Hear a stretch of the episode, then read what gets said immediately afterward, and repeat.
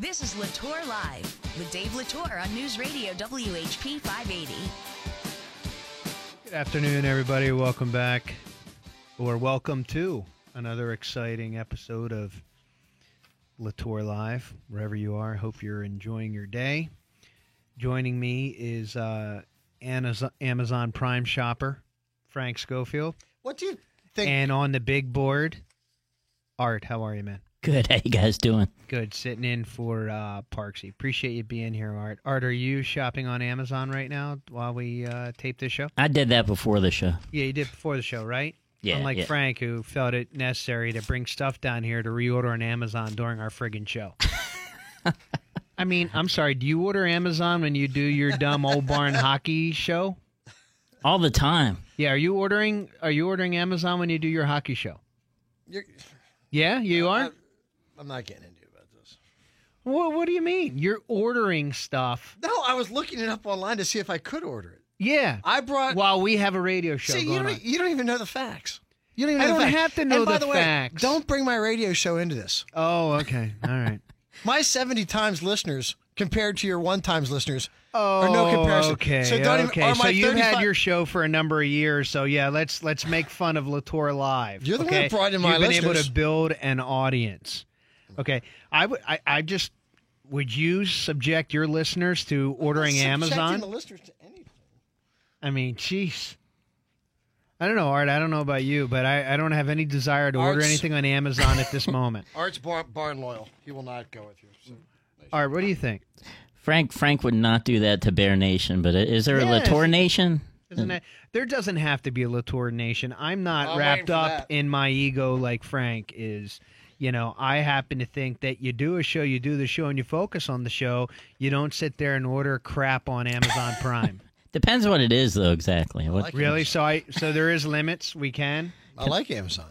But you're the host. You're the one that has to fly the plane. Yeah, so... Yeah, Art and I, we're just passionate. Yeah, you don't have to focus on a show. Stop. When you talk about stuff you want to talk about, this is stupid. Well, this is something I want to talk about. Not. I come in... You did not have this planned. You come in and sit down. No, I didn't have this planned. You come in, sit down with a box of Italian nougat.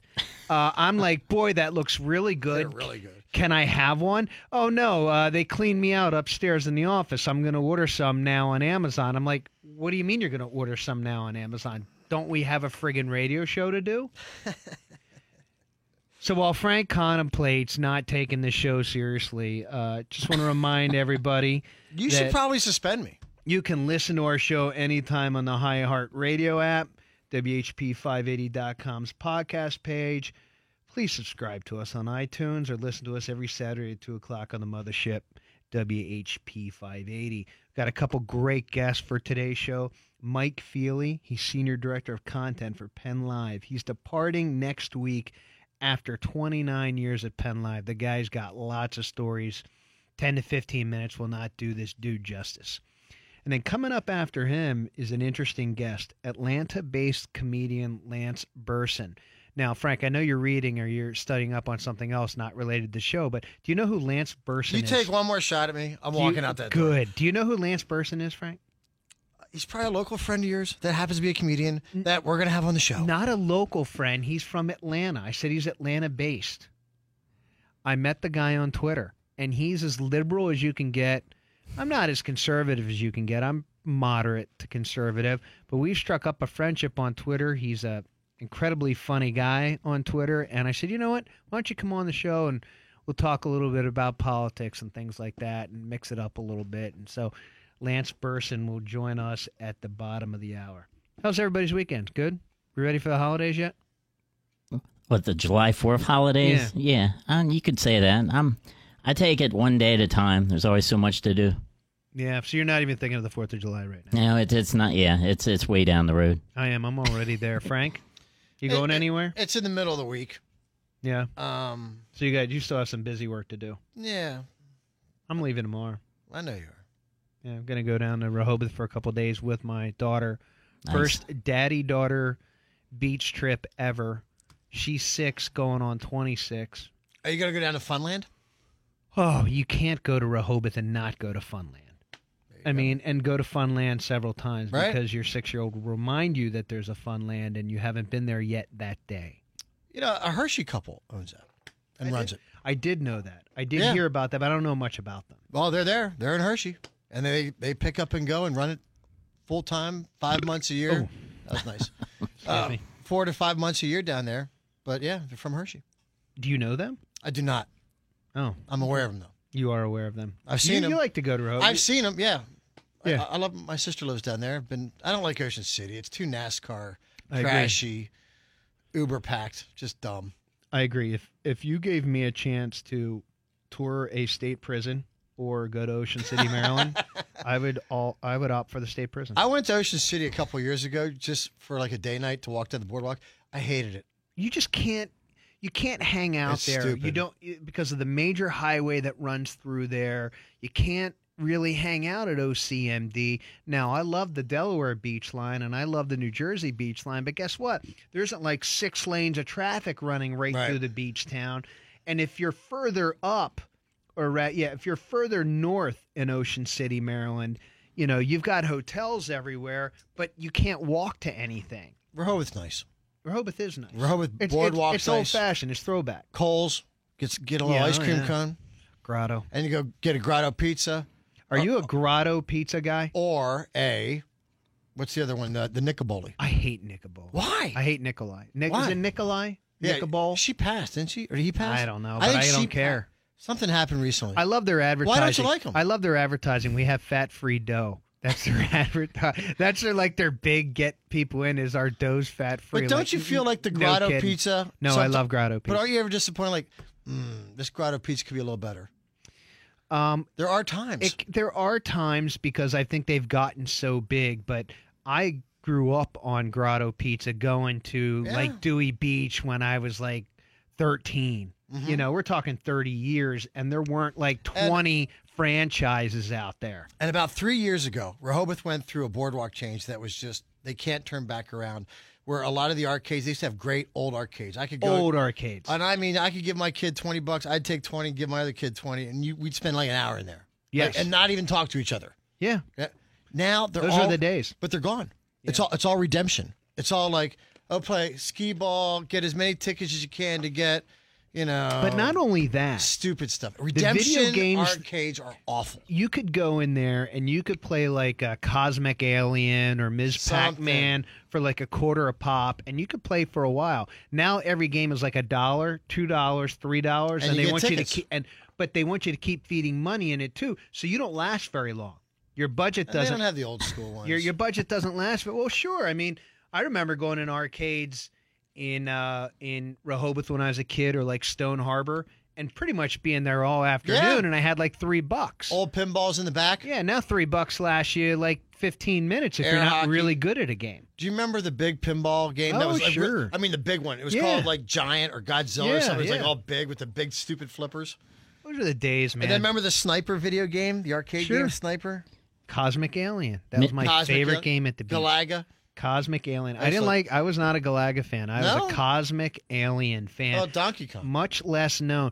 Donkey Kong came a little bit later. Yeah. Donkey Kong came a little bit later, but you could hang out, and then I'd hop on my skinny skateboard and go back to wherever we were staying. Pinball. And then the one year I was down there at Rehoboth, and I went to the arcades. I was like, oh my God, they're all gone.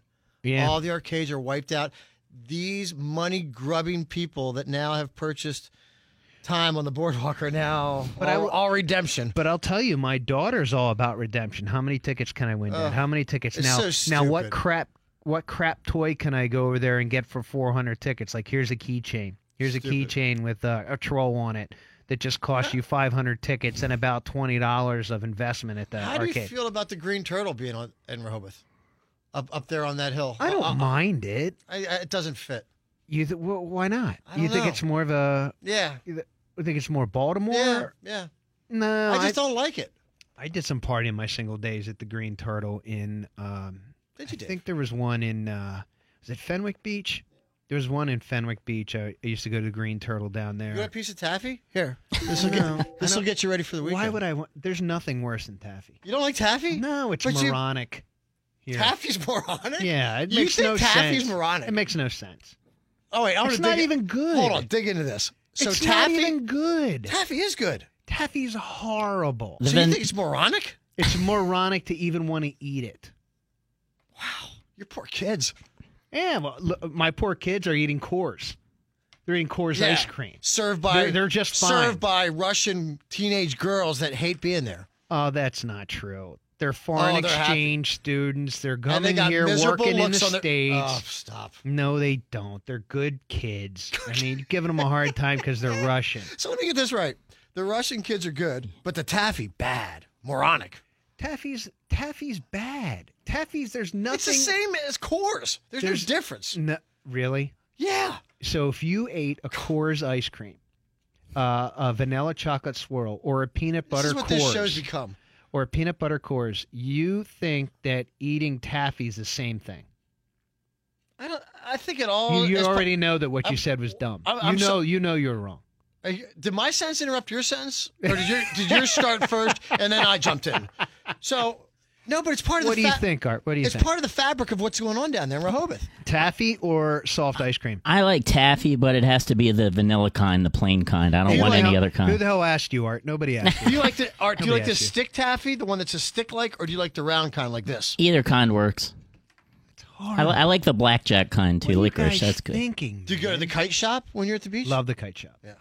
Yeah, it's that's just an old standard. They get it good. Yeah. Hey, how about that little alley where that little penny arcade is in the back, where that little game and the sunglass? That little alley that's right down, right off the main street. I don't even know what that is. Yeah, you're probably not allowed there. Probably don't know where that is. I'm looking forward to riding bikes on the boardwalk with my daughter. No Nicoboli. Can't stand Nicoboli. Can't stand it. Well, I think it's horrible. Give me your restaurant in Rehoboth. I think it's horrible. I think Nicoboli's really bad. Do you go to Wood Dog or Dogwood or whatever that? No, you mean Dogfish? Dogfish, yeah. No, we used to really like Salt Air a lot. Salt Air, and then there's the oyster companies down there too. What's the steak place on the corner, one street off too? I don't want steak at the beach. You don't ever. I'll eat sushi. I'll eat sushi or seafood at the beach, and that's about it. About big fish, that big. Love big fish. That's a great call. Love big fish. But my favorite place to eat is in Bethany Beach, and it's called Mickey's Crab House. And that's a Mickey's Crab House is an institution, and if I was on death row and I had my last meal, it would be it'd be crabs and beer. But speaking of Art, did you see the breakfast photo that Dave put out this weekend? I did see that out. Now I want to know: did you ask your wife to go? Now listen, baby. I want you to get the hash brown. I want you to get, and I want you to get this. I want you to get the scrapple. Did you do that like you did on the show last week? No, I actually didn't, but I thought about you guys, so that's why I tweeted out my breakfast this Sunday, which was my favorite breakfast, which is scrapple, home fries, 2 eggs over medium, and toast. And with that, we'll be right back here on La Torre Live, WHP 580, WHP580.com.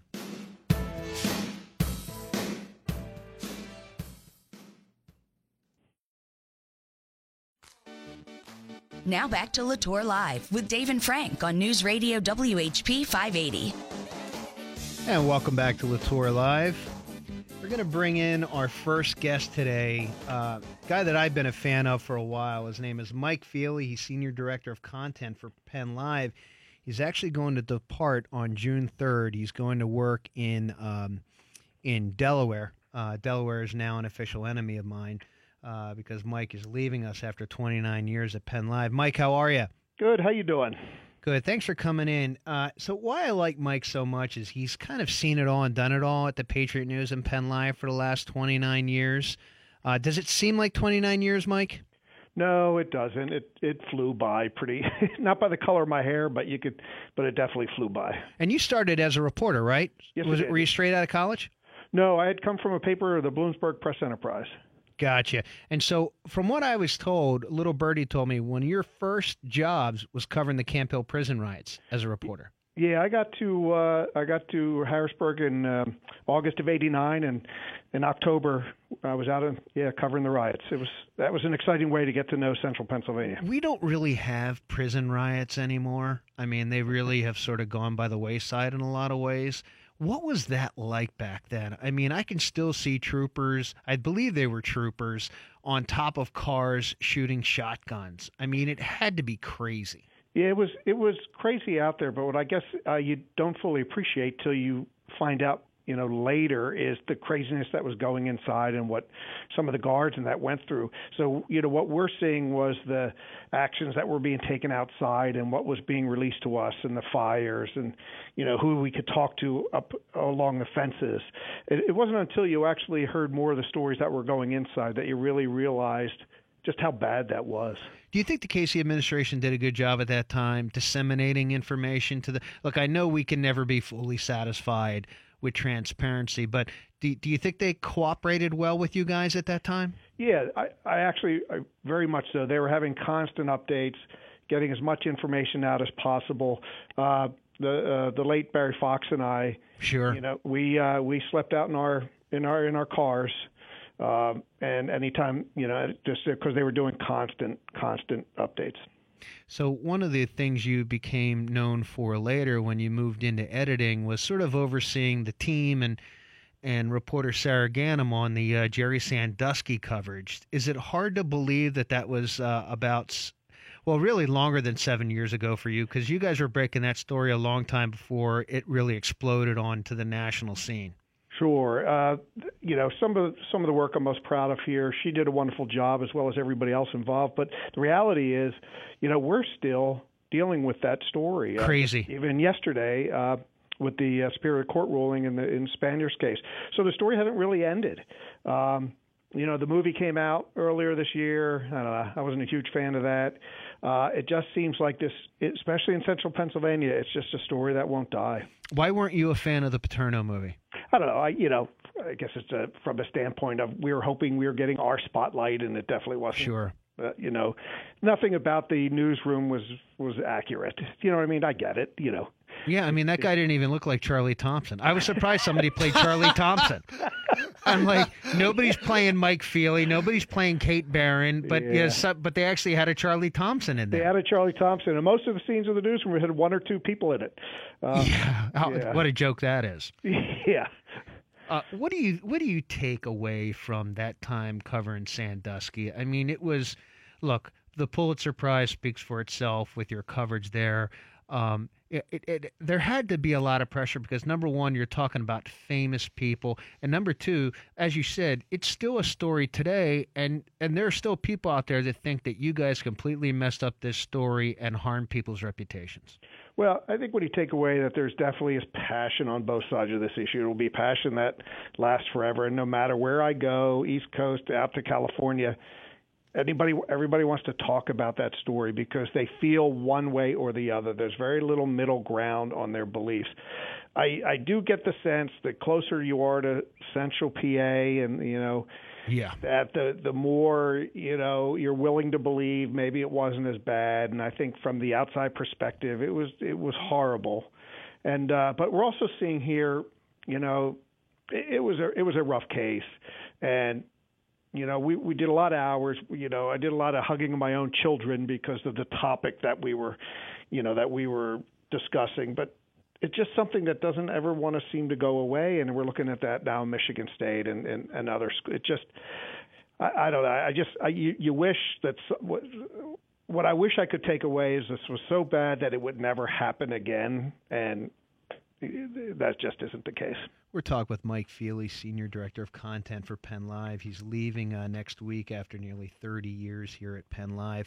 Mike, take us into the mindset of a reporter. A lot of people think you guys run stories out there and you just move on to the next story. I would imagine during the Sandusky process, there were probably some sleepless nights for you guys when you go to print with stories because there's always a certain level of uncertainty. I would imagine that it was... People think you guys have agendas. I know better, quite frankly, and I would have to think there were some sleepless nights worried about content, worried about getting things right. Yeah, and you know, and it's just not one of those things where we found a piece of information and ran with it. And we had a lot of discussions among a lot of people here, and including our legal staff, about, you know, what is it, especially in the early stages of the investigation, what will it take for us to take whispers, rumors, you know, things that are being talked about, and how do you feel comfortable and solid? And to be honest, the last discussion about the story, the first story we wrote about the grand jury and what people were saying, It was a room full of myself, Kate Barron, David Newhouse, the then publisher John Kirkpatrick, and Sara Ganim on the phone with our lawyer. And we actually went word by word by word by word through the story to make sure we were satisfying, our journalistic needs, our legal needs. We needed documentation. We needed people talking to us. We needed sources. This wasn't one person telling us something. And, contrary to belief, this wasn't, the AG's office leaking stuff. They were threatening to arrest us. They weren't leaking stuff to us. Wow. And it was finally when that was over and we went through the last word and nobody said anything for 20 seconds. And John Kirkpatrick just said, all right, let's go, and it felt really good. And yet, but actually, I don't know if you remember the next couple, the story kind of came out there and then nothing, and it took several months. Yeah. It took months and we kept writing stories and going on, but it took a while for people to catch on to it. That mystified me. Really, until the AG filed the charges and everything blew up. Correct. And I don't know if people were just afraid of it or what have you. It was definitely a hot story. And, we were we were under the gun for a long time. But, we were very happy, not with the circumstances of it, obviously, but we were very happy with the way we handled it. This was a crime story, not a sports story, right? It obviously involved huge sports icons, but it was a crime story, and this was a crime against children. Right. And not that makes it worse, but it or better or worse or what have you. But this was a crime against children. It was a crime story. We were treating this as a crime story. And we were just kept following the leads. And so I'm really proud of the work we did there. But we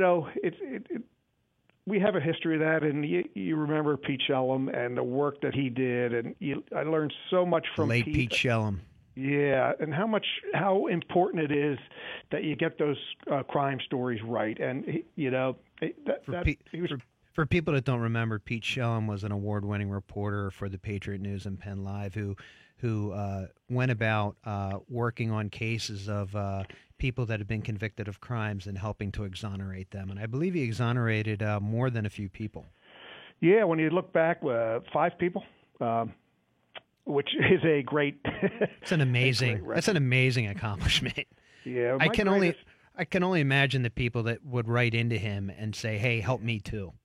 Yeah, and Pete would get a lot of letters. And, in an industry where people were saying, how much are you writing today? How much, what are you working on?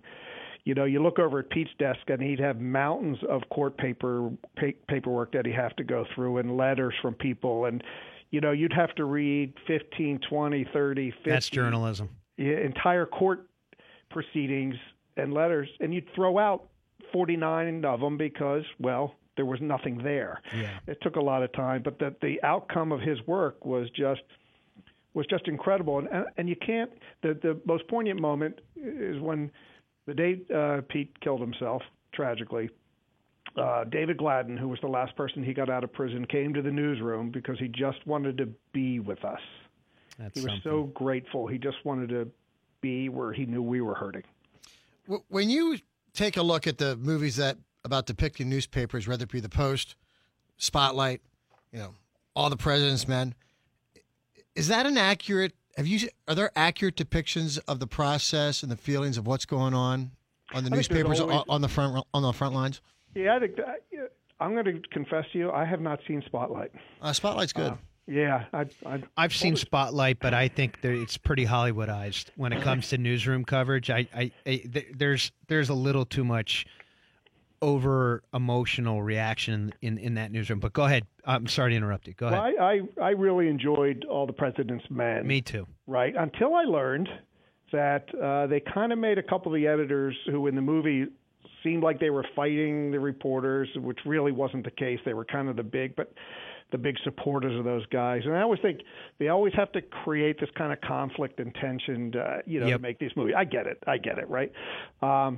Be honest, my favorite journalism movie is Fletch. No, Fletch. No kidding. I'm joking. Actually, there's an old one, I think with Cary Grant, called His Girl Friday, which is a great journalism movie. If you haven't seen it, it's a great one. But I think everything's usually overblown in it, and you know, a lot of journalism is going through paperwork, right? A lot of journalism is getting doors shut in your face, and a lot of journalism, still the best journalism is the shoe leather type, right? That's why I think cops and journalists tend to, especially detectives, tend to get along a lot. That their role, you know, their patterns are pretty the same. Mike, we got about 30 seconds left, and thanks so much for being on our show. Mike Feely, Senior Content Director of Content for PennLive. In the last 30 seconds, what sticks out to you? And I'm trying to get you to wrap up 30 years in 30 seconds. What's something that we don't know about what you did daily, day in and day out at PennLive that you're going to miss? Well, to be honest, it was transitioning myself, our staff, and readers from a traditional print-centric readership to a digital-centric. It's one of the hardest things I've done. I'm from a newspaper family, but you know, transitioning ourselves to think that we have to go to where the readers are, and less every day. That's print. And how do we find that audience digitally? It's not an easy task, but we were tired of managing a decline, and we want this industry to be around for a long time, and we had to make that switch. Mike, thanks so much for being on our show. Mike Feely, you're moving on, and best wishes. I guess you're going to be executive editor of the Wilmington News Journal and Delaware Online, correct? Yep. Hey, congratulations, Mike. We will really miss you. Please stay in touch. All right. Thank you very much. Take care, Mike. See ya. We'll be right back with La Torre Live, WHP 580, WHP580.com.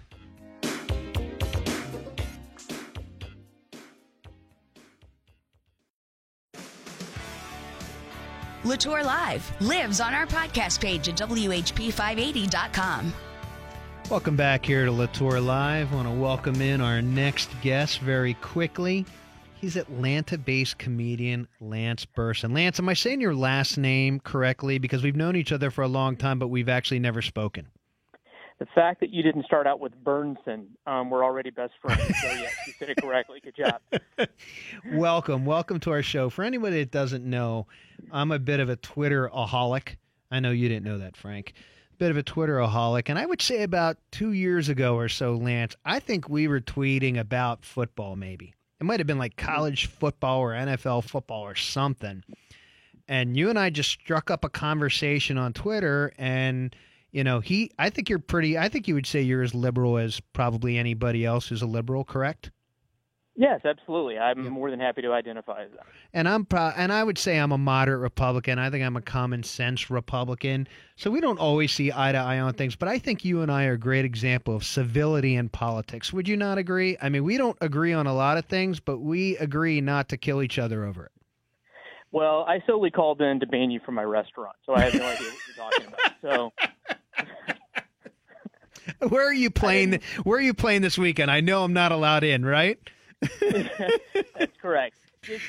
You are allowed in. Just sit in the front row. That's all that I ask. I am not going to be your target. That's for darn sure. So if anybody doesn't know Lance, so you, so tell us, you've got what, 3 children? Am I correct? 4. Jeez, what were you thinking? Yeah, 4 daughters. Well, only one of them is my fault. We're a blended family. The 14, about to be 15-year-old is the one that I can claim as being my fault. The other ones we're like the Brady Bunch, except with tattoos and police records. The dad seems gay from the outside, kind of a thing. So it doesn't, we're a blended family. But yeah, I have 4 daughters, 13, 14, 19, and 22. 22-year-old just graduated college. God, you have to be a liberal. I mean, when you hear that family rundown, you absolutely have to be a. And so, how do you become a comedian? Explain that to us. You're actually you do a lot of day. You've got gigs coming up this weekend, correct? I have one tonight, one on Thursday, and I do have one on Saturday. Yeah. So for all of our Central Pennsylvania listeners, tell us where you'll be performing in Atlanta this weekend. Earl Strand Theater in Marietta, Georgia tonight, which is a great place to play. It's I'm trying to compare if something in Philadelphia would be like. It's like an amphitheater kind of a thing. Sure, yeah. And then I'm doing a Gillies bar, but not the kind of Gillies that you saw in Urban Cowboy. I was thinking maybe you were going to ride the mechanical bull. I wish. So that's tomorrow night. It's a comedy contest that I won a couple of weeks ago, and so I'm defending my title, I guess you could say. And then this Saturday, I'm doing this place called Rocky Mountain Pizza, was actually where I restarted my comedy career 3 years ago, and it's kind of an open mic thing that comedians do and practice new jokes, things along those lines. So, yeah.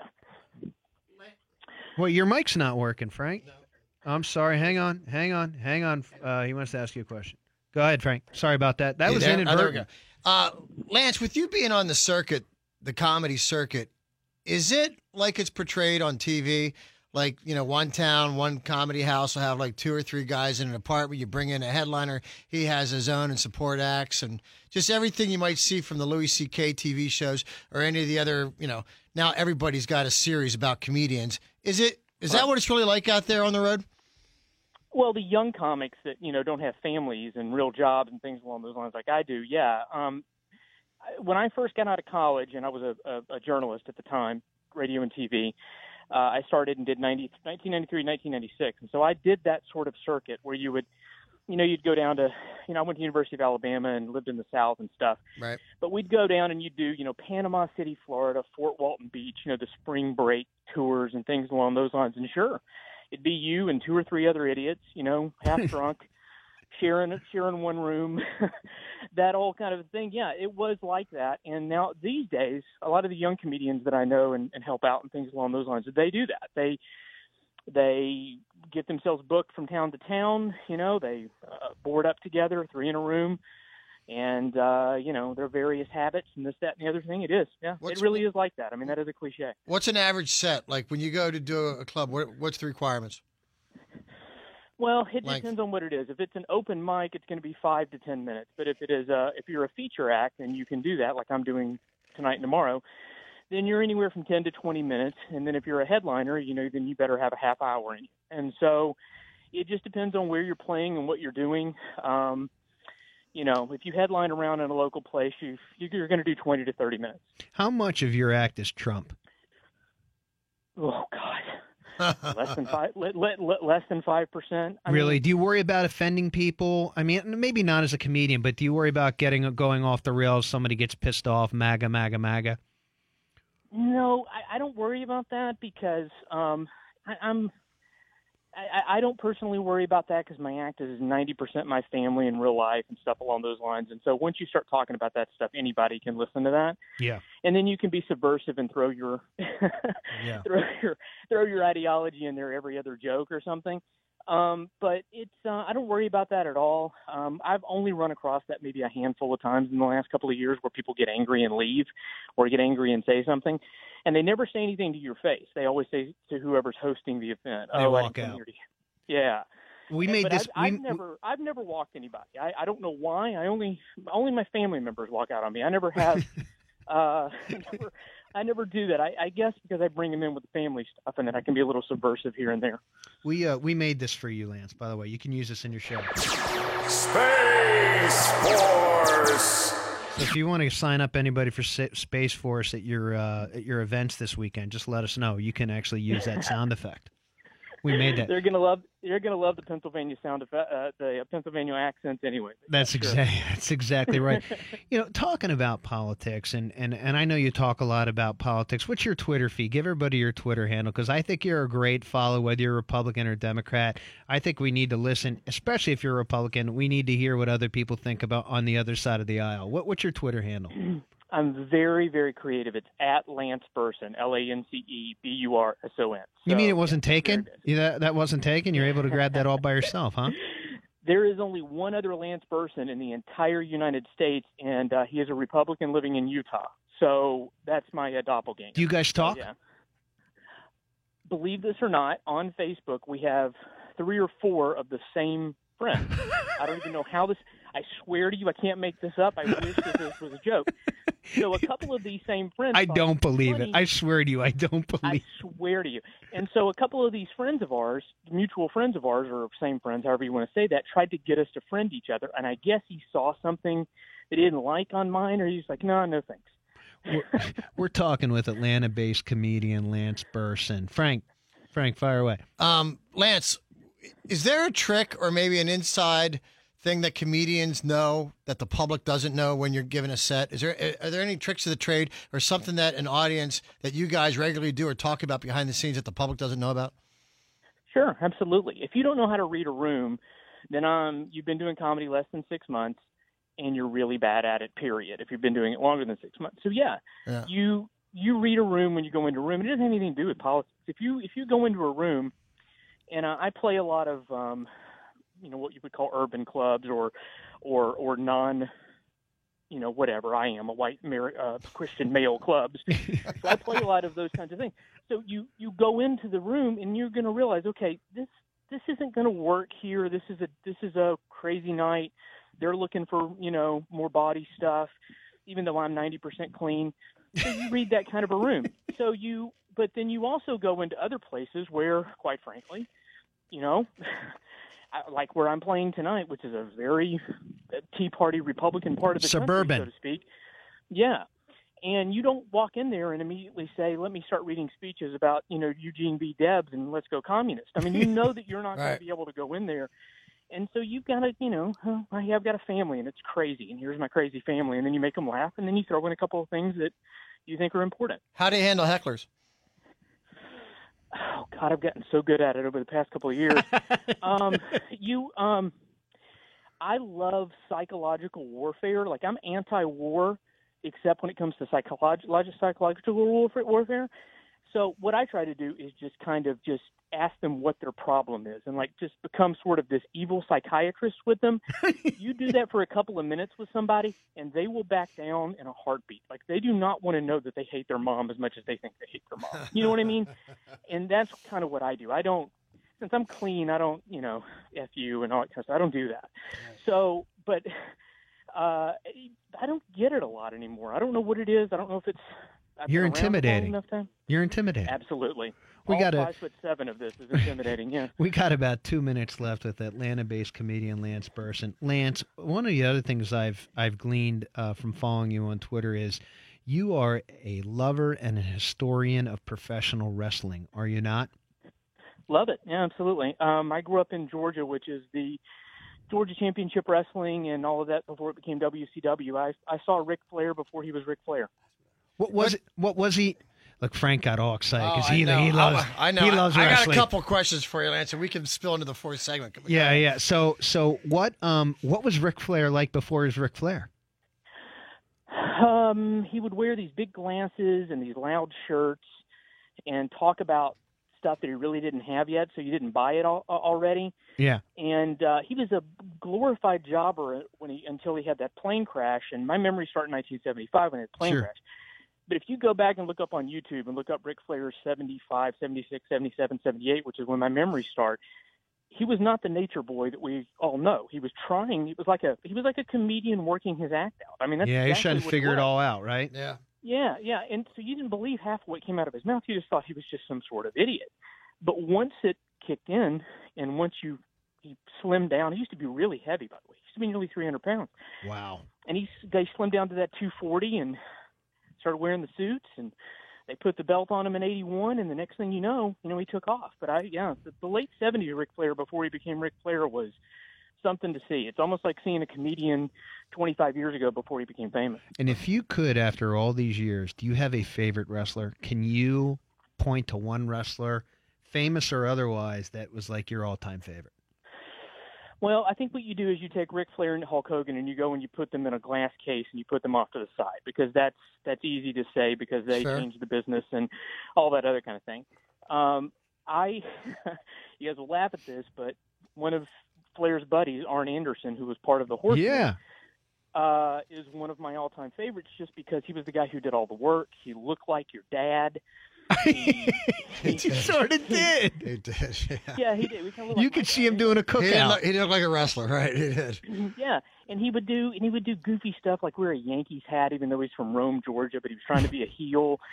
But he was great because he just got in there and he was literally, Joe the Plumber of wrestling. I don't mean that in a political way, but he was every bit of what Dusty Rhodes said he was, which is the son of a plumber.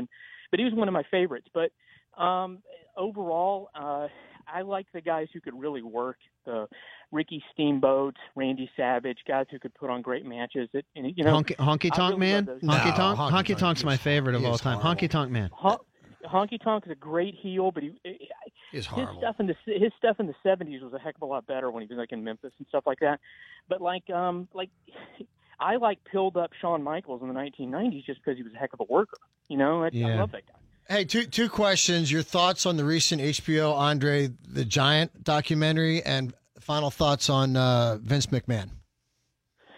I really like the Andre the Giant documentary, but I knew a lot of that stuff. There wasn't a lot of new information. It was almost like they took his Wikipedia page and then put it all in one place or something like that, and a handful of other stories.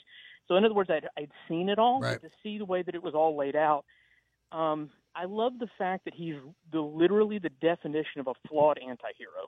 And the way that they kind of all laid it out, you couldn't help but like him, but at the same time, he wasn't heroic. Right. He was different than that, and that's the reason why you kind of like him. I wish that I had known all of that stuff in one place, and now that we have it, it was great to watch. Yep.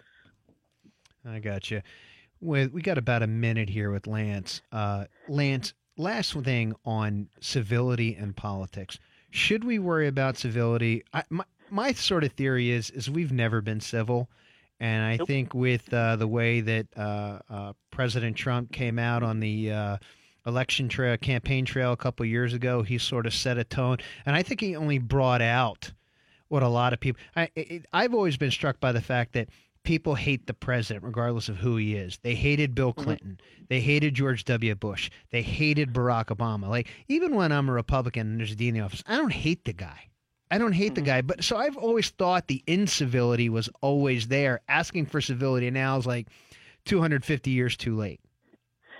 Well, I'm from Georgia, and one of the worst offenders of all time is Newt Gingrich. Back in the 1980s, at 1 o'clock in the morning or 2 o'clock in the morning, he would go on C-SPAN and go on these horrible tirades against Democrats, and there was nobody in the audience, so Tip O'Neill turned the cameras around and showed that it was an empty room and he was speaking to himself. Then he turns right around and becomes the king of this sort of thing, putting out – by the way, I used to work in radio, and I worked with Sean Hannity back in the early 90s at WGST Radio. Oh, my God. And – Hannity would rip and read stuff, not only from Newt, but just from the GOP without even, looking it up to see if it was true or not.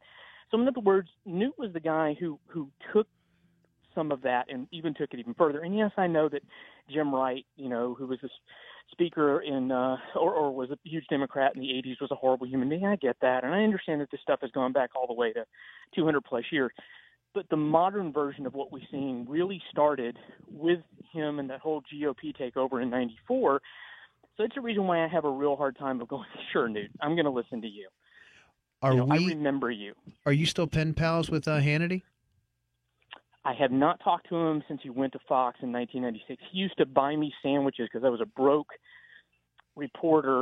producer back in the day and couldn't buy myself lunch, and he'd buy us sandwiches. And now all I can think about is I wish I'd never eaten one. But other than that, no, I have not. I got you. Hey, Lance, we really had a great time on the show with you today. It's really good to finally actually talk to you. We've tweeted to each other for, I think, 2-3 years now. So it's been a real joy, and I really appreciate you having on the show. And we want to have you on again, okay? Can't wait to come back. Please do so. We'll do that. Hey, Lance Burson, thanks a lot, and we'll be right back with La Torre Live, WHP 580, WHP580.com.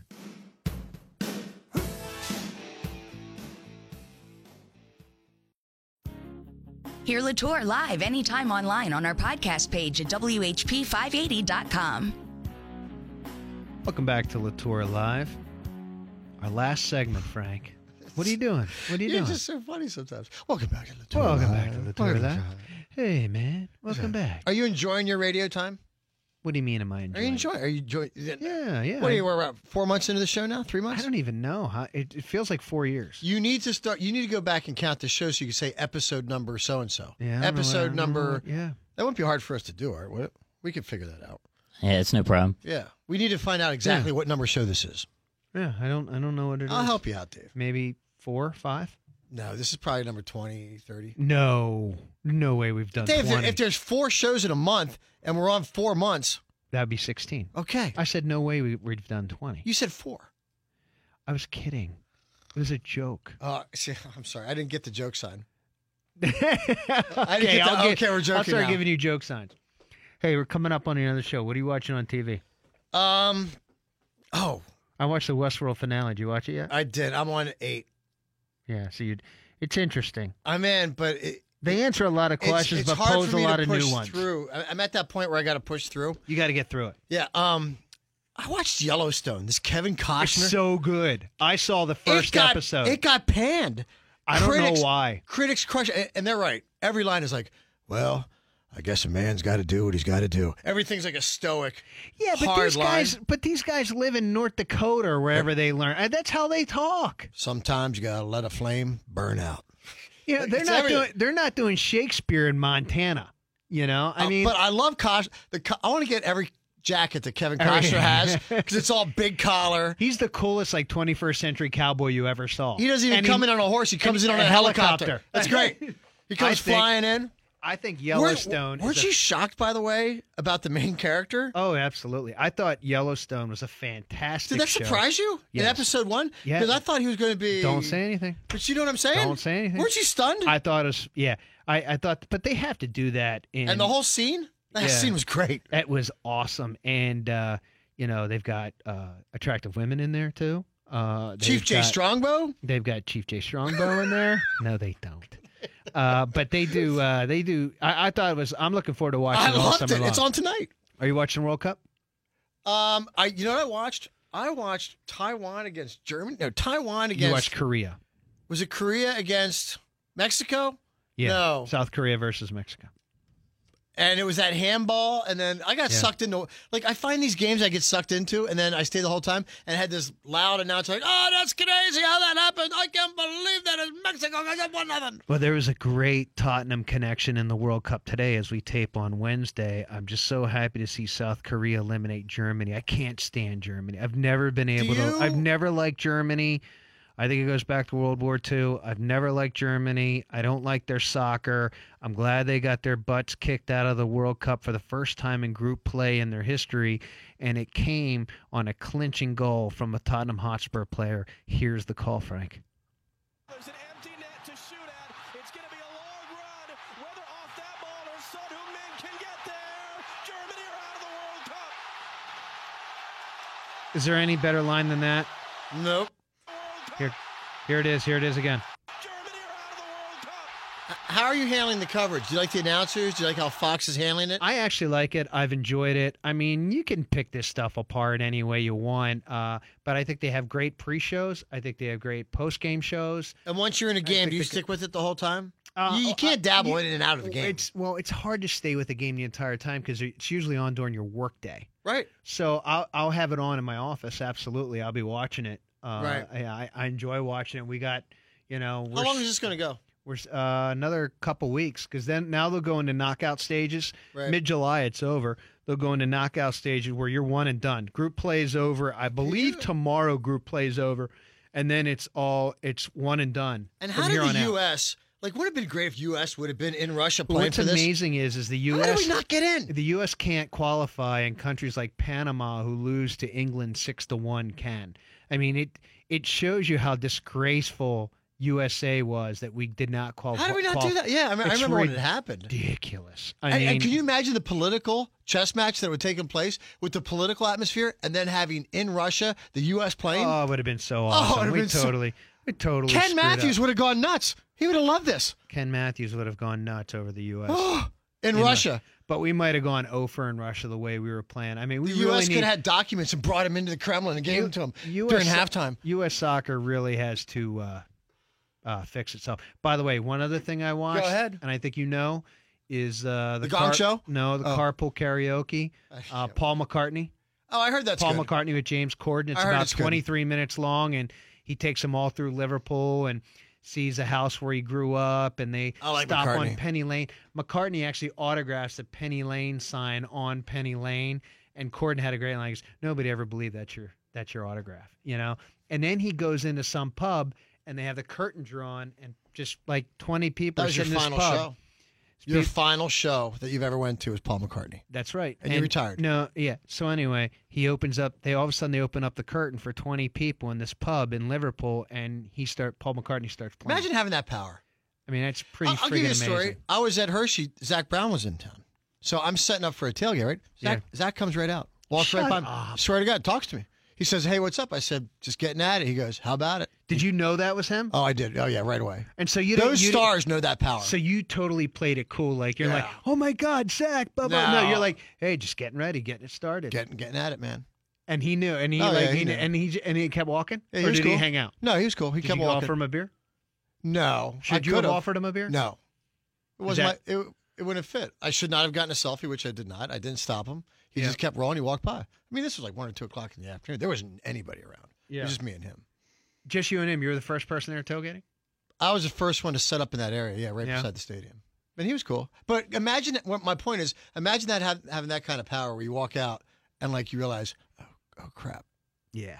That's power. That is awesome power. That's like having a pontoon boat and not knowing it's in the water. Oh, I cut you off there. I'm sorry. I apologize. I did not. For once, I did not mean to cut you off. Your Zach Brown star moment. No. Hey, guys, we had a great time today. Great show.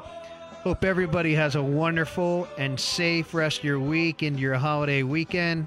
We'll be back to you soon here on La Torre Live, WHP 580. What? I still can't believe you don't like taffy. That you don't like Rehoboth Beach taffy. You don't like beach taffy. I can't friggin' believe you order on Amazon during our show, but that's a whole other story.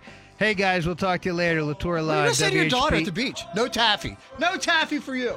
Can I shut off his microphone? Sure, you know. There we go. See you, gang. Talk to you next time. La Torre Live.